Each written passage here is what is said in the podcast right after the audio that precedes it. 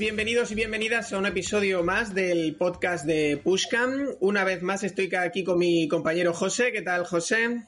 Muy bien, Javi. Hoy vamos a tocar un tema un poco delicado, ¿no? Como son los autónomos, pero yo creo que vamos a aprender un montón y sobre todo lo vamos a hacer un poquito más ameno, ¿no? De lo que podría esperarse. Efectivamente, hoy vamos a traer, como viene siendo habitual, a, a una invitada. En este caso es Ana, Ana de Consultoría Blogger. ¿Qué tal? Bienvenida. Hola chicos, gracias por invitarme. Pues nada, Ana, lo, lo, que venimos diciendo, todos los episodios vamos trayendo un invitado en el que vamos a darle, bueno, un poco de, cancha para que nos cuente sobre su especialidad. En este caso, eh, tú eres eh, asesora fiscal, ahora me cuentas un poquito más, sobre todo de autónomo. Y, pero bueno, mejor explícate tú, ¿quién es Ana de Consultoría Blogger? Cuéntanos. Pues Ana de Consultoría Blogger es una chica que empezó trabajando en una asesoría porque era algo que descubrió que le, apasiona, eh, le apasionaba mucho y se metió en el mundo blogueril maternal cuando surgió, pues bueno, eso, cuando me quedé embarazada y al final mezclé dos cosas. Mezclé un, una afición que tenía, que era escribir en el blog y tal, con conocer a chicas que tenían blog monetizado y perfiles de Instagram y cosas así monetizadas, que sabían que yo me dedicaba a eso y al final todo esto acabó siendo un proyecto aparte de, de, del que yo tenía, del trabajo que yo tenía. Y a día de hoy, pues desde luego es mi único proyecto. O sea, yo me dejé mi trabajo y llevo ya casi tres años funcionando sola. ¿Cuál es exactamente eh, tu nicho? Es decir, ¿a qué te dedicas? Porque sé que no, que no tienes, eh, no trabajas en las sociedades, por ejemplo, las SL, ¿no? Pues cuéntanos exactamente a qué te dedicas, ¿no? ¿Quiénes son tus clientes?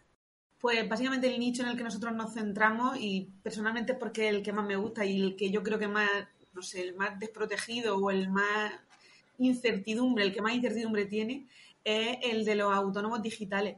Y sobre todo ahora que está cambiando tanto la normativa y un montón de movidas que, que, que no te las explican y que no las entienden. Entonces necesitas a alguien a tu lado que te, que te lleve un poco de la mano. Básicamente nos dedicamos a eso, a autónomos y sobre todo, sin descartar, obviamente, si alguien quiere trabajar con nosotros, pues no le vamos a decir que no, pero sobre todo digitales. Digitales, blogger, eh, gente que monetiza perfiles de Instagram, youtuber, eh, y ya bueno, ya diseñadores gráficos, diseñadores web y cosas así. Todo relacionado un poco con el entorno digital. Genial. ¿Y qué tipo de área lleváis? Aparte de la fiscal, lleváis, no sé, asesoramiento jurídico, llevas también eh, temas de seguridad social, etcétera. Sí, bueno, yo, por ponerme delante, me cargo del departamento de fiscal con dos compañeros más y, y luego aparte llevamos laboral y jurídico. Y la pregunta que no, que bueno, que yo quiero lanzarte para empezar esta entrevista y que nos empieces a contar de, de, lo que sabes, queremos extraer de ti todo lo que sabes, es, oye, yo personalmente, eh, Javi Zabal, tengo un proyecto que estoy ahí dándole vueltas, pero nunca termino de lanzarme, me quiero poner a ello, quiero empezar a monetizarlo, eh, me tengo que dar de alta como autónomo, sí, no, cuándo, cuáles son los requisitos legales, mm, no quiero meter la pata, pero tampoco quiero que me cueste un ojo de la cara. ¿Dónde están esos límites, esa delgada o no tan delgada línea roja? A ver, es que esa es la pregunta estrella. ¿Qué, qué hacéis todos? Sobre todo cuando, cuando tenemos las reuniones uno a uno y tal, que es cuando ahí la gente más se suelta. Pero vaya donde vayan, la pregunta estrella es esa me tengo que dar de autónomo, de alta de autónomo desde el minuto uno y tener que pagar religiosamente, que es lo que más nos duele todos los meses el autónomo, aunque no sepa lo que voy a facturar o aunque dé por hecho que voy a tener pérdida desde el primer momento. Pues a ver, aquí hay, bueno, hay cierta manga ancha, eh, que tampoco es ninguna ley, y yo siempre lo digo, porque si no luego vienen a buscarme, eh, hay cierta manga ancha, sobre todo cuando trabajas, por ejemplo, por cuenta ajena si trabajas por cuenta ajena y tienes tu nómina, pues digamos, a 40 horas a la semana, de la cual vives, ¿vale? Una nómina en condiciones que hasta a día de hoy es, es, tu nómina y es tu medio de vida. Y luego resulta que tienes un proyecto pequeñito que ahora mismo está empezando a funcionar, que te genera muy poquitos ingresos o ni siquiera te genera ingresos todavía, pues digamos que aunque no lo pone en ningún sitio, y yo siempre lo digo así porque si no, como digo, luego vienen a buscarme, que es que Ana dijo no. Ana te da bueno, ciertos resortes para que dentro de lo que cabe intentes, bueno, eh, agarrarte un poco a la normativa, ¿vale? Eh, puedes darte de alta solo en Hacienda sin necesidad de pagarte el autónomo todos los meses, pero siempre y cuando esos ingresos, como digo, del proyecto que está arrancando sean totalmente residuales. O sea, es decir, sea una cosa muy, muy, muy, muy, muy pequeña en comparación a la nómina que tú tienes al mes. Con lo cual, si Hacienda, bueno, Hacienda no, porque eh, con Hacienda lo haces bien, ¿no? Te das de alta en Hacienda, tú facturas, lo declaras todo. Si la Seguridad Social viene y te pregunta, por decirlo de alguna manera, pues tú le puedes decir, oye, mira, es que esto todavía ni siquiera da para pagar el autónomo. Con lo cual, estos son los números, esto es todo, no es una, una, actividad habitual que yo tenga todos los meses, ni que me reporte ni siquiera algo del que yo pueda vivir todos los meses, y, y ya con eso, pues en principio no deberías de tener ningún problema. ¿vale? De todas formas, cuando trabajas por cuenta ajena, es raro que te venga una inspección de seguridad social con ingresos muy, muy, muy, muy pequeños. Todo esto siempre cogió con pinza, ¿vale? Todo esto siempre cogió con pinza. Y la línea delgada de si cobro menos o facturo menos del salario mínimo interprofesional, ¿no me tengo que dar de alta? No, no, porque ahí, imagínate que el salario mínimo está en unos 950 euros. O sea, es que hay gente que sobrevive con 400 euros al mes. Entonces, si tú estás teniendo en tu negocio unos 800 euros de beneficio, aunque esté por debajo del salario mínimo, te tienes que dar de alta de autónomo, sí o sí. Mm, ¿Cuál sería? Yo sé que esto es una pregunta totalmente complicada, pero bueno, mm, ¿cuándo le dices tú a alguien, oye, chato, date de alta?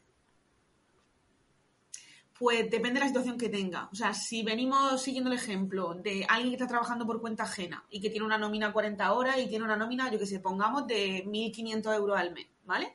Y tiene un proyecto muy pequeñito y a lo mejor está facturando un mes 100 euros, otro mes 200, se pasan dos meses, no factura nada. Así nos podemos mantener solo de alta en Hacienda, que en principio, en principio, y siempre entre comillas, en negrita, subrayado, como queráis, en principio no tiene por qué pasar nada si no nos pagamos el autónomo todos los meses, ¿vale? Porque quiere decir que no es una actividad regular y que no vivimos de, ¿vale? Yo ahí mantendría al cliente de alta en Hacienda y estaría echándole el ojo, obviamente, hasta el momento en el que esos ingresos o esos beneficios al cabo del, mes pues ya tuvieran un carácter considerable. O sea, es decir, si ya nos vamos a todos los meses a... No es que haya un límite escrito, o sea, repito que no hay un límite escrito, ni una norma, ni una ley. Pero si tú estás viendo que el cliente está ganando todos los meses 1.500 euros y empieza a tener como autónomo, pues yo qué sé, 400, 500, 600, ahí ya como sí que te da para pagarte el autónomo, sobre todo si empiezas con tarifa plana, ahí ya sí que desde luego la recomendación es decirle al cliente, mira, por seguridad yo me pagaría el autónomo, porque ya es una recurrencia todos los meses que estás teniendo que es un sobresueldo, aunque no sea una cantidad muy grande, pero es un sobresueldo. Ahí ya sí. Y si no trabajo por cuenta ajena, mm, desde luego que casi, casi que desde el minuto uno, aunque los ingresos sean muy pequeños, porque piensa que no tiene otra fuente de ingresos. Claro, pues mira, estamos hablando, por un lado, de, Yo siempre digo que cuando se trata de emprender hay que tener eh, dos socios, uno es la seguridad social y otro es Hacienda, ¿no? Entonces, estamos hablando de efectos de seguridad social, como estar regularizado, pero luego, a efectos de Hacienda, los autónomos, ¿cuáles son las obligaciones fiscales principales eh, de un autónomo digital, como tú dices, un freelance que tiene un, negocio? Entiendo que depende del epígrafe en el que te des de alta, pues tendrás que unas eh, que, o sea, unos modelos y otros modelos no tendrán la obligación. Pero cuéntanos a grandes rasgos, para alguien que se va a iniciar en todo esto, cuáles son las principales obligaciones fiscales de un autónomo eh, de cara a Hacienda, ¿no? Pues, a ver, básicamente, como tú bien dices, en líneas generales, porque luego siempre hay tipos de negocios que no presentan ciertos, por ejemplo, hay negocios que están en recargo de equivalencia que no presentan IVA. ¿Vale? O sea, el típico comercio, sea tienda online o sea la típica tienda que tiene en la calle mayor de tu pueblo, la zapatería o la tienda de ropa o lo que sea, esta gente normalmente no presenta IVA porque está en recargo de equivalencia.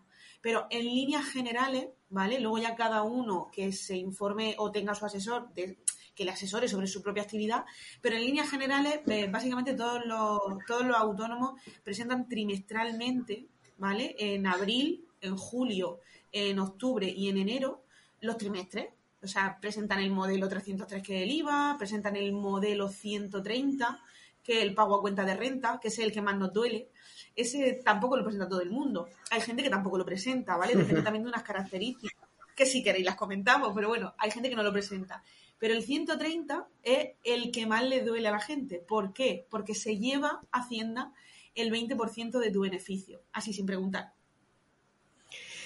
Pues fíjate que hay una cosa que yo siempre hablo como financiero, que tú y yo ya nos conocemos hace un tiempecito. Yo siempre cuento que, a la gente lo que le duele es, eh, pensaba yo, que era el IVA, ¿no? El, trimestre de IVA, porque claro, el 21% de lo que facturas se lo tienes que dar. Y la gente no es consciente de que ese dinero no es tuyo. Ese dinero es simplemente tú eres un, eh, un depositario, eh, un intermediario entre, entre el cliente y Hacienda, ¿no? Pero bueno, es verdad que, suele doler. Hay gente que me pregunta, oye Javi, en, su, en las consultorías, ¿y si abro una cuenta aparte para ir eh, depositando el 21% de toda mi facturación y tal? Digo, bueno, tú verás cómo lo hacen, ¿no? Pero es verdad que el que, sí que es un gasto de los dos es el, la renta, es el 130, ese pago a cuenta, ¿no? De, de tu beneficio. Pero claro, no siempre los autónomos dan beneficios, ¿no? Entonces, sobre todo al principio.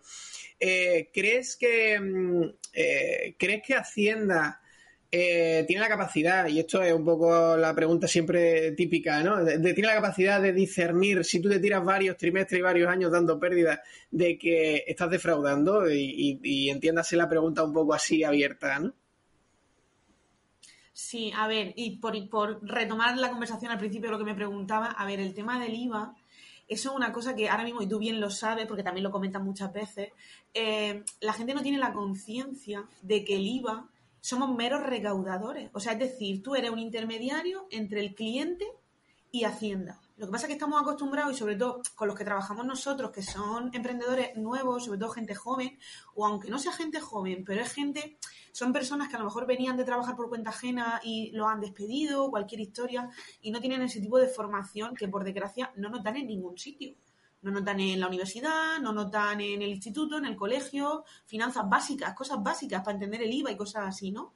Eh, o yo qué sé, o incluso cursos gratuitos que tú digas, oye, a ver, yo sé que hay ayuntamientos y cosas y tal que sí que lo hacen, pero de forma generalizada, ¿no? Entonces, hay gente que la conciencia de que somos meros recaudadores del IVA no la tiene. Entonces, ¿qué le pasa a la gente? Que se gasta el IVA.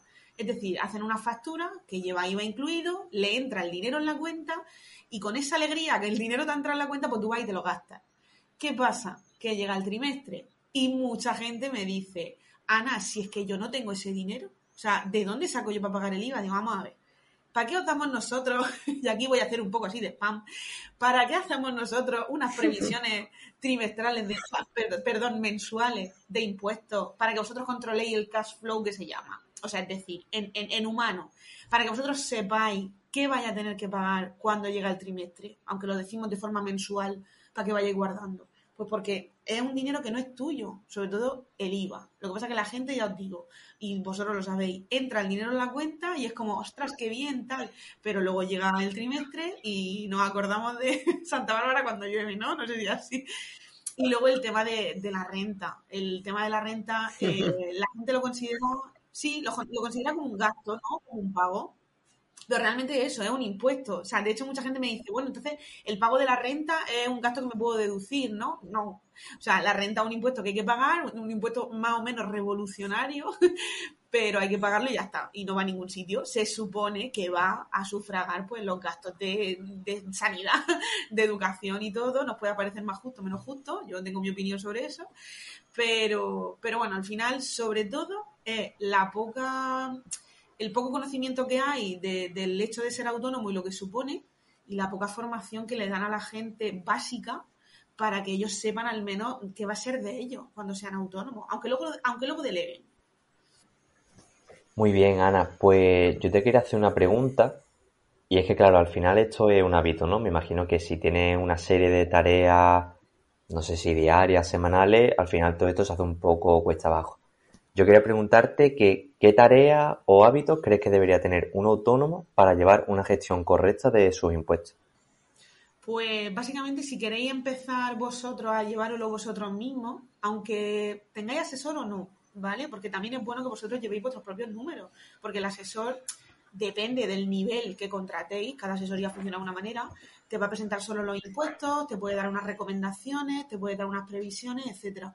Pero, por ejemplo, el control de ingresos, de pago, de cobro, eso, lo tienes que llevar tú, el asesor eso no lo va a llevar. Entonces, yo soy muy amante, aunque tengo un CRM maravilloso que me calcula 1500 cosas, yo soy muy amante a nivel usuario de, Excel, de las plantillas de Excel, de las hojas de Excel. Hay por ahí plantillas maravillosas, eh, te la puedes hacer tú mismo. O sea, es decir, al final usemos los recursos gratuitos que tenemos. O sea, hay un montón de cosas que se pueden utilizar que la gente las desconoce. No sabes cómo funciona Excel. Hay cursos, millones gratuitos por ahí para poder hacer cursillos de Excel, ¿vale? Y son plantillas muy sencillas. O sea, qué menos que tener un Excel con las facturas que vas emitiendo para ver si la vas cobrando, si no la vas cobrando, para ver lo que te va saliendo el IVA, eh, lo que tienes luego que pagar eh, del 130, de tal. O sea, qué menos que un buen Excel. ¿vale? Y si no controlas de Excel, pues o algún cursico, alguna cosa, que, que al final piensa que tiene un negocio, que ya no tienes jefe al que echarle la culpa, nadie te va a enseñar. Entonces, o, aprendes tú solo o nadie va a venir a enseñarte. Eres autónomo, estás solo. Muy bien. Y Ana, es que entiendo tu postura y me parece muy adecuada. Pero tú luego cuando te lanzas a la calle, y seguro que tú lo sabes, la gente dice, mira, yo no tengo tiempo, yo es que tal, no sé qué. Pero esto es así, es decir, realmente cuánto tiempo mm, debería dedicar un autónomo para llevar correctamente sus obligaciones fiscales. A ver, pues en hora no te sé decir, pero el, comentario que tú has hecho al principio de es que yo no tengo tiempo, tal, hay una, hay un, básico que es lo que, lo que os comento. O sea, cuando tú te lanzas como autónomo, cuando tú tienes un trabajo por cuenta ajena, depende de tu jefe. Y si la cagas, es tu jefe el que, aunque luego vaya por ti y te pueda penalizar de alguna forma, etcétera, eh, al final el que paga el pato aunque luego otro pueda repercutir, el jefe. O sea, si hay alguna sanción, si comete algún error con algún cliente, al final el que da la cara es tu jefe.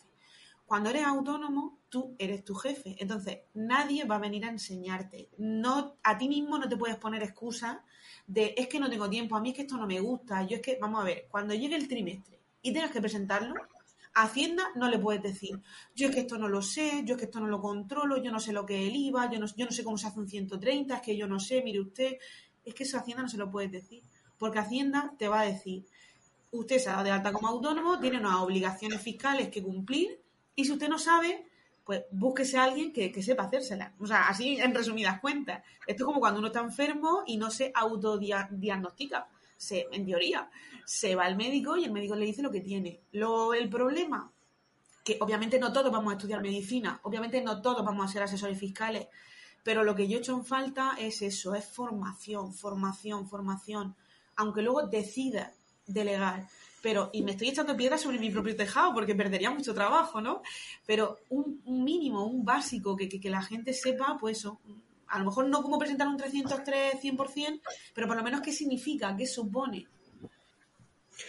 No, para nada, para nada te estás tirando piedra encima de tu propio tejado, porque, bueno, y a mí me pasa también en mi trabajo. Yo, yo al final trabajo en un banco y doy hipoteca y me encanta cuando la gente viene preparada y haciendo preguntas y haciendo eh, preguntas inteligentes. Es decir, me he preparado un poco este tema. Y cuando tú tienes un negocio, como tú bien has dicho, eres, la persona eh, última responsable de, lo que ocurra, porque da igual si tienes el mejor, la mejor gestoría, la mejor asesoría o, o tienes el mejor abogado, que si incumples alguna de tus obligaciones, la sanción es para ti.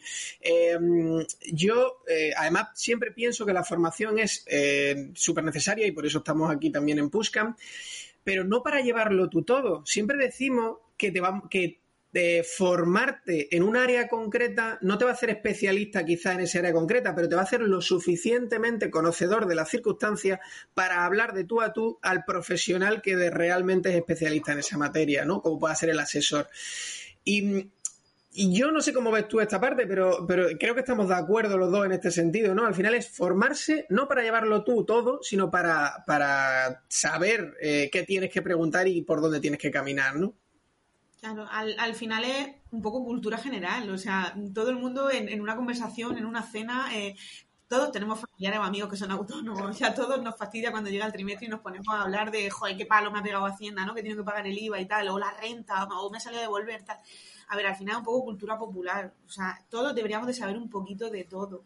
Como he dicho antes, no, todos tenemos que ser médicos, no todos tenemos que ser asesores fiscales, pero qué menos que saber un poco, eh, hablar el mismo idioma con, el asesor o con el cliente o con el proveedor al que le estemos comprando. O sea, que sepamos si nos hacen bien una factura, si nosotros estamos haciendo bien una factura. O sea, unos básicos y unos mínimos que deberíamos de conocer si es que no tenemos un asesor detrás que nos lo repase todo.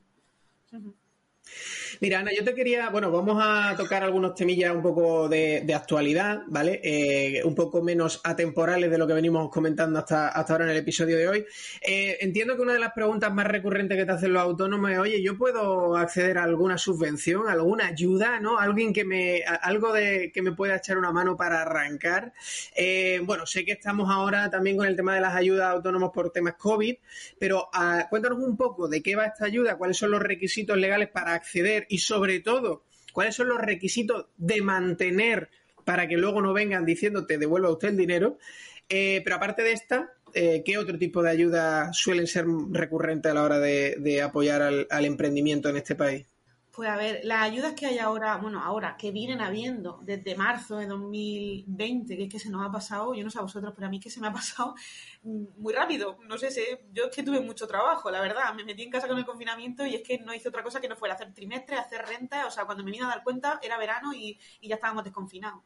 Pero bueno, eh, las ayudas que hay ahora y que ahora mismo están prorrogadas hasta septiembre, no sabemos si las volverán a prorrogar. Yo entiendo, yo entiendo no, o sea, esto al final tendrá un fin porque esto no ha existido jamás. Igual que, por suerte, una pandemia de este tipo, los que tenemos cierta edad, pues tampoco la hemos vivido. Y yo creo que tampoco, bueno, habrá gente muy mayor que haya vivido otro tipo de, de estas situaciones, pero yo obviamente no recuerdo, yo soy del 86, ya cada uno que calcule, no recuerdo obviamente haber vivido nada así. Entonces, las ayudas de las mutuas tendrán su fin. Ahora mismo hay muchos autónomos que se están manteniendo con esto.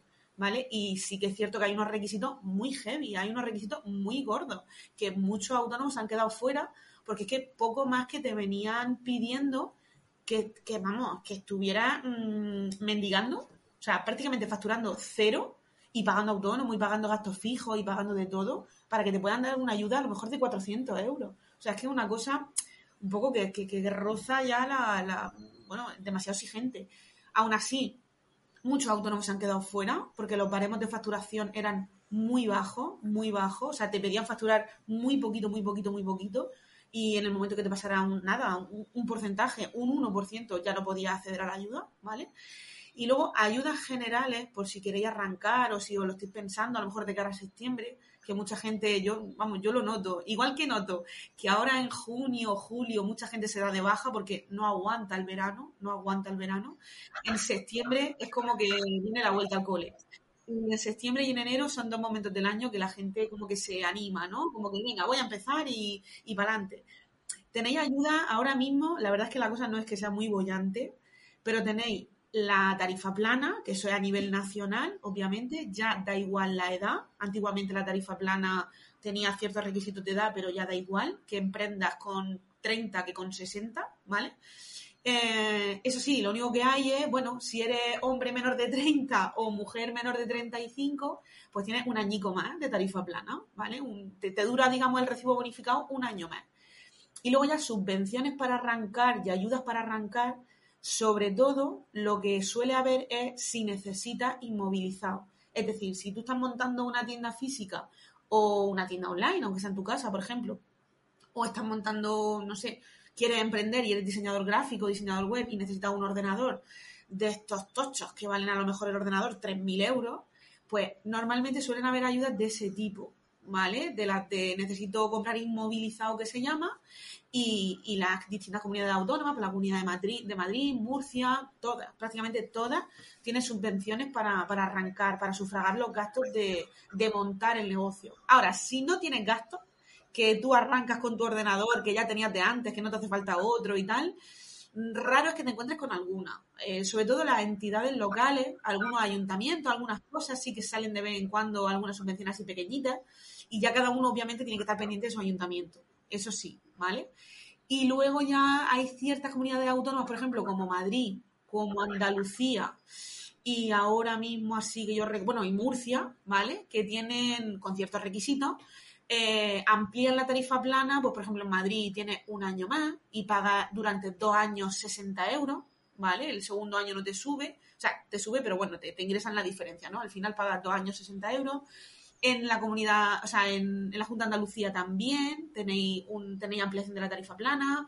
En Murcia los menores de 30 y los parados de larga duración también tienen la cuota cero, están dos años sin pagar autónomo. y poco más, porque pocas más comunidades hay que tengan cositas así. Deberían de tener todas algo así, la verdad. Pero como ya depende de cada una.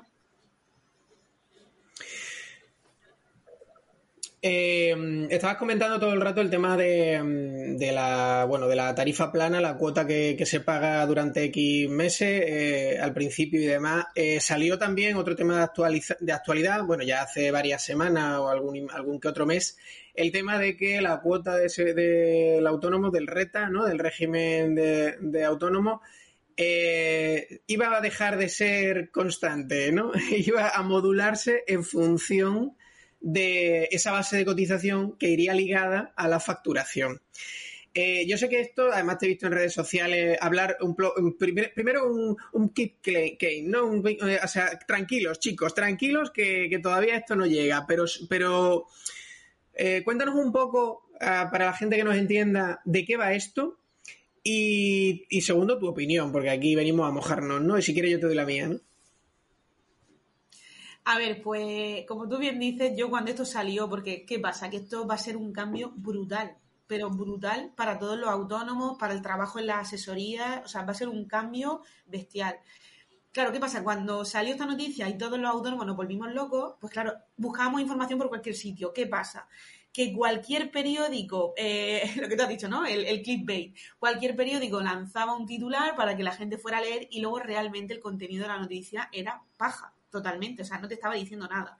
Pero bueno, al final a lo que vamos, que para que entendáis qué va a ser o qué pretenden, porque todavía no hay nada publicado y yo soy de las que hasta que no esté publicado no doy dos voces, porque no, no, porque pueden cambiar muchas cosas todavía.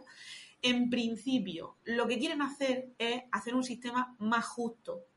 Que nos puede, nos puede parecer más justo o menos justo, pero en principio lo que quieren hacer es un sistema más justo. Y es decir, que si, por ejemplo, un autónomo está ganando, no facturando, porque no es lo mismo facturar que ganar, ¿vale? Al final, ganar, por entender de alguna forma, es al final la diferencia, ¿no? El beneficio que tengan, ¿no? El ingreso menos gasto. Entonces, ¿qué es lo que pretenden hacer? Que los autónomos coticen, que paguen al mes el recibo de autónomo en función, como la renta, que tiene distintas escalas, pues quieren hacer una especie de 13 escalas, que me parece una barbaridad, 13 escalas, para que tú eh, te acojas y diga, o sea, es que es brutal. Esto, esto quieren que empiece en el año 2023, ¿vale? Mirando la facturación del año 2022. Entonces, en principio, tú, por ejemplo, en enero, se supone, porque no, obviamente no lo han dicho todavía, en enero te van a mirar la facturación o tú, porque esto no pueden hacerlo ellos seguramente, tendrás que, hacer, tendrás que hacerlo tú, como haces con la, cuando te das de alta como autónomo y eliges qué base de cotización quieres tener, ¿no? Vale, pues cuando tú arranques en enero de 2023, en principio, elegirás una base de cotización acorde a lo que ha venido facturando, perdón, lo que ha venido teniendo de beneficio a lo largo del año 2022. Porque en teoría, tú el año siguiente vas a ganar lo mismo, cosa que obviamente no es, cierta, ¿vale? Entonces, ¿qué te dejan hacer? Te van a dejar hacer hasta, eh, eh, creo que leí creo que eran siete cambios, o sea, ya, os digo que no me he empapado demasiado, o sea, me lo he leído, ¿no? Pero no me lo he querido aprender porque sé que va a cambiar, pero que te dejan hacer cambios a lo largo del año para decir, bueno, yo arranqué con una escala, imagínate, del 1 al 13, arranqué en la escala, pues no sé, en la 5, ¿no? Que va de, me lo estoy inventando, ¿vale? De 3.000 a 5.000 euros de beneficio. Vale, pero yo estoy viendo que me está bajando la facturación, que estoy fatal, que llega el verano, que no voy a facturar nada, voy a tener muy pocos beneficios. Va, venga, me bajo la escala número uno. O sea, y así brutal a lo largo del año, para arriba y para abajo, para arriba y para abajo. Eso va a ser una locura. Entonces, yo entiendo que quieran que sea lo más justo posible, porque el que gana mil como el que gana 20.000 a día de hoy paga 288 euros de recibo de autónomo. ¿Puede parecer justo? Pues, a ver, obviamente para el que paga mil, o sea, perdón, para el que gana mil, no es justo. Porque no es lo mismo quedarse con el beneficio de mil menos 288 que 20.000 menos 288. ¿Vale? Hasta ahí estamos todos súper de acuerdo. Pero lo que tampoco tiene sentido es que tú le des a los autónomos 13 eh, opciones porque los va a volver locos. O sea, yo, por ejemplo, mi opinión es no pongas 13 tramos, pon 3, 4, 5 y ya te estás pasando, y tampoco deje a la gente cambiar de tramos todos los meses, o, o, cada dos meses o cada tres meses, porque esto va a ser un choteo que cuando llegue la regularización, porque todo eso se tendrá que regularizar, porque ¿qué vamos a hacer? Bueno, yo no lo voy a hacer porque ya cada uno que haga lo que quiera, ¿no? Pero ¿qué va a hacer todo el mundo? Ah, no, no, pues si yo puedo pagar 20, ¿para qué voy a pagar 300? Pues pago 20. Y cuando llegue enero y me tengan que regularizar, pues ya veré lo que hago y ya veré cómo pago. Es que se va a hacer una pelota increíble. Entonces, yo no sé cómo lo van a gestionar. Yo solo sé que o lo explican muy bien y la gente lo entiende muy bien, que estoy segura que no va a ser así, que no va a tocar a los asesores, ¿vale? O esto va a ser, y aparte de por sí, va a ser un choteo y una locura. Yo la verdad que tengo, o sea, eh, estoy de acuerdo contigo en que al final lo que tienen es que explicarlo bien, que parece ser que quieren hacer algo más justo, que probablemente lo pueden hacer mejor. Yo lo que suelo estar un poco en desacuerdo es en, el, en, el, en la crítica fácil, ¿no? En criticar por criticar, es que me van a quitar el, el 40% de, de mis ingresos para la seguridad social, son unos ladrones. Eh, yo, yo lo que siempre he hecho de menos es un poquito más de información antes de, de, tuitear, ¿no? De ponernos a soltar tuit ahí eh, hablando de, lo que no sabemos. Y yo creo que, mm, que, hacerlo progresivo es lo mismo que venimos haciendo en la declaración de la renta de toda la vida de Dios y nos ha parecido súper justo. Ahora, sí que es verdad que lo que tú bien dices es que hay que eh, matizarlo todo, hay que explicarlo mucho mejor y hay que, pues efectivamente, Mm, simplificarlo un poco pues para que no sea esto una, locura. Pero estoy de acuerdo contigo en que aparentemente no, o sea, la idea de que sea un eh, progresivo no me parece mal. Otra cosa es eh, cómo se acabe haciendo, ¿no? Em, Ana, una cosita, porque tú estás hablando de que no sé lo que van a hacer los, o sea, eso nos va a tocar a los asesores el día de mañana y tal. Una pregunta que yo siempre mm, me gusta hacerle a los, a los que trabajan con nosotros y demás es, oye, eh, estás contento con tu gestoría, con tu asesor, que eh, cuéntame cómo te lleva los temas. Y yo, la pregunta que te lanzo a ti es, oye, ¿qué crees que debe tener un compañero tuyo o qué, o qué hacéis vosotros, qué tenéis vosotros como principios básicos para que la gestoría o la asesoría eh, sea lo que tiene que ser, ¿no? Es decir, ¿cuáles son esos requisitos de mínimo que debería de tener cualquier asesoría? A ver, pues yo vengo, por suerte o por desgracia, creo que para suerte, porque me sirvió y aprendí muchísimo, vengo de trabajar en una asesoría tradicional, de la típica asesoría de, bueno, no de barrio, porque estábamos en la capital, estábamos en Murcia, llevábamos empresas más grandes, más pequeñas, autónomos, de todo, ¿no?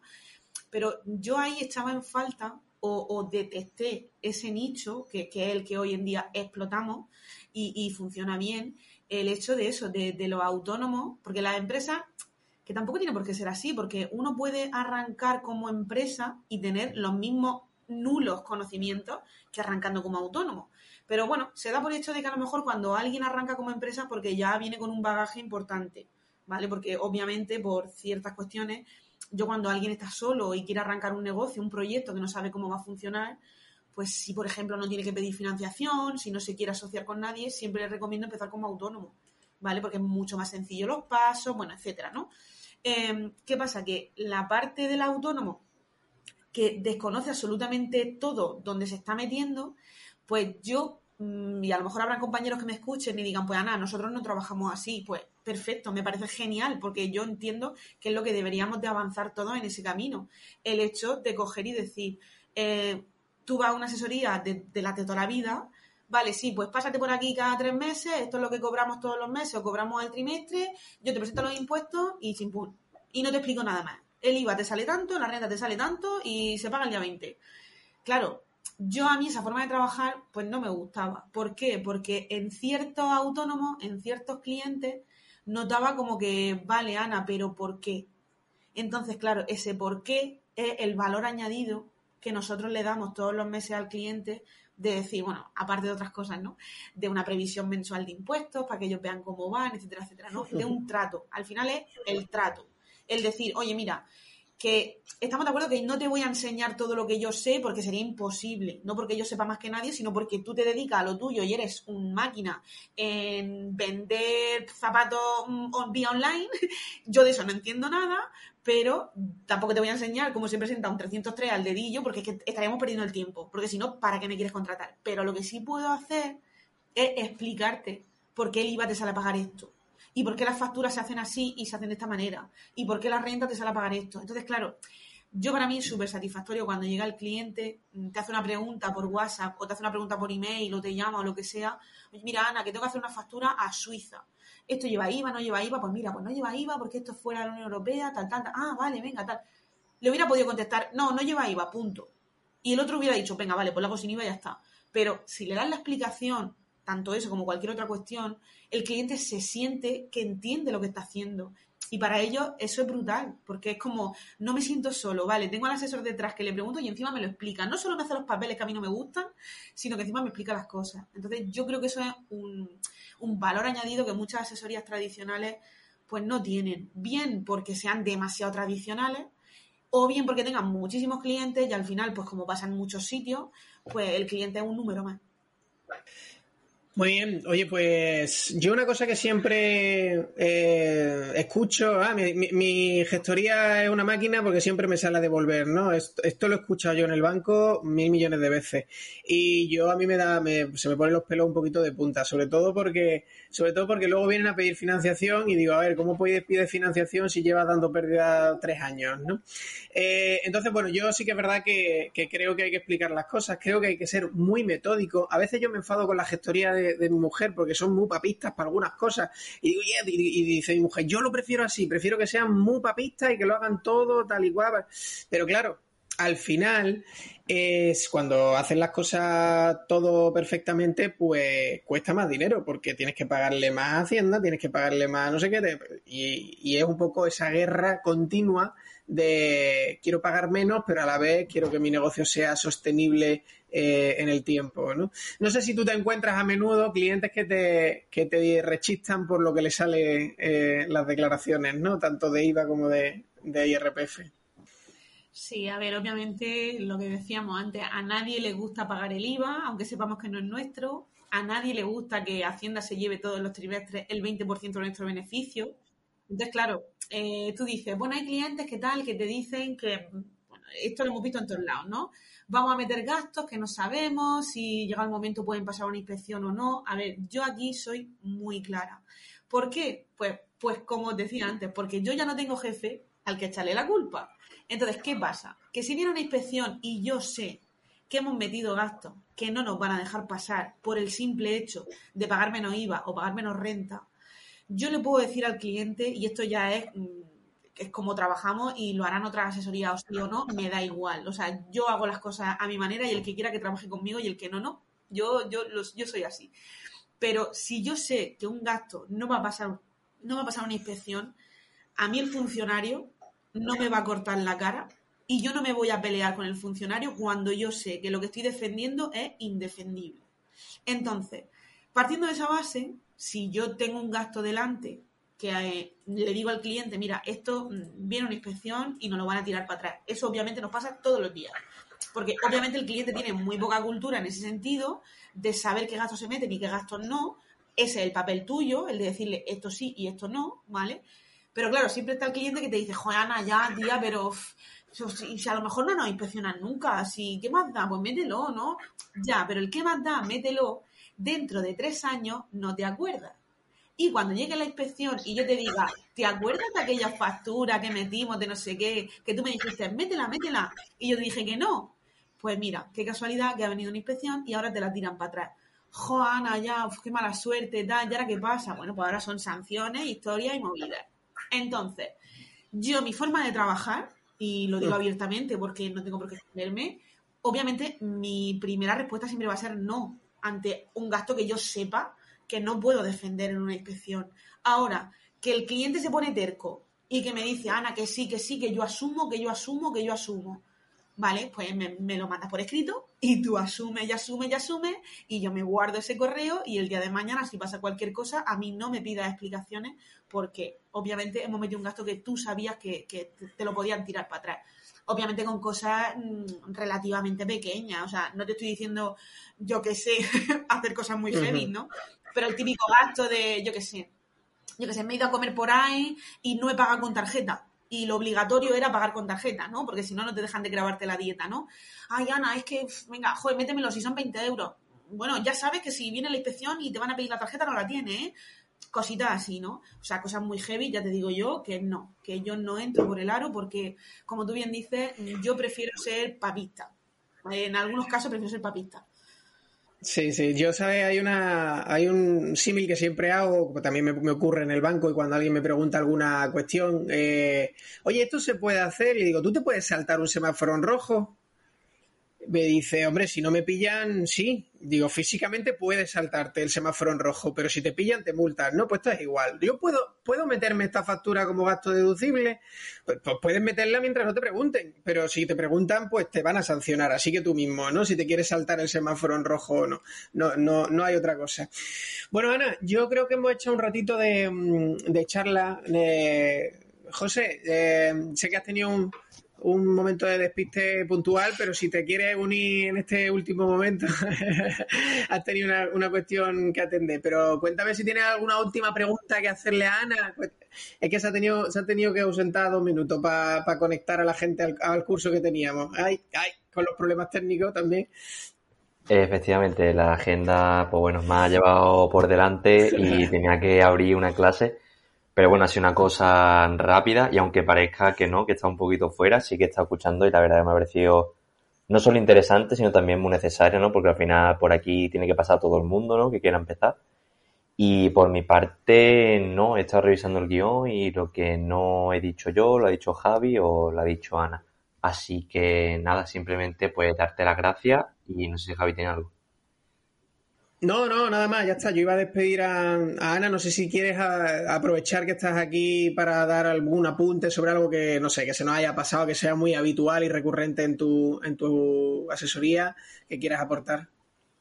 Pues nada, yo simplemente mm, daros las gracias porque, como vengo diciendo todo el rato, al final lo importante cuando somos autónomos, cuando queremos empezar un proyecto o ya lo tenemos en marcha, pero desconocemos muchas cosas, plataformas como estas son muy importantes para estar siempre formándonos continuamente, pero en cualquier ámbito, o sea, no solo en el tema fiscal, sino es que cuando somos autónomos y, y nosotros lo tenemos que hacer todo, sobre todo al principio, tenemos que controlar un poquito de todo. No digo que todos lo hagamos todo al principio, pero un poquito de todo. Entonces, plataformas como estas, que dan formación de varias cosas y de varios ámbitos, pues oye, son súper necesarias.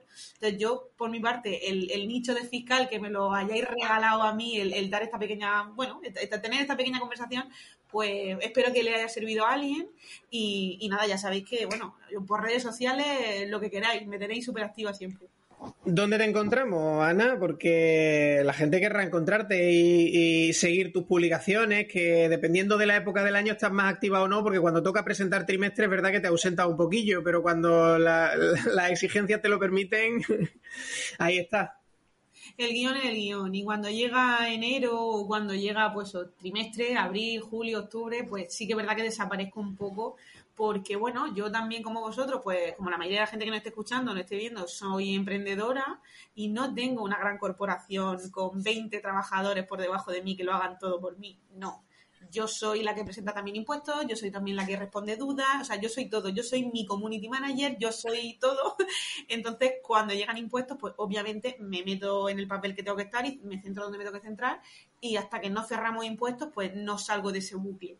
Pero sí que es verdad que, bueno, y no quiero decirlo muy alto, pues porque luego siempre se gafan las cosas, pero bueno, a partir de septiembre de este año 2021, bueno, espero estar un poquito más activa, sea el mes que sea, porque bueno, ya sí que es verdad que va entrando un poquito más gente en el equipo, voy soltando un poco más las manos y voy a empezar a dedicarme un poquito a otras cosas que, también me gustan mucho, que a dar formaciones, a dar charlas, al final a compartir información para que la gente, bueno, no se pierda tanto en este mundo tan sombrío de los autónomos y la fiscalidad.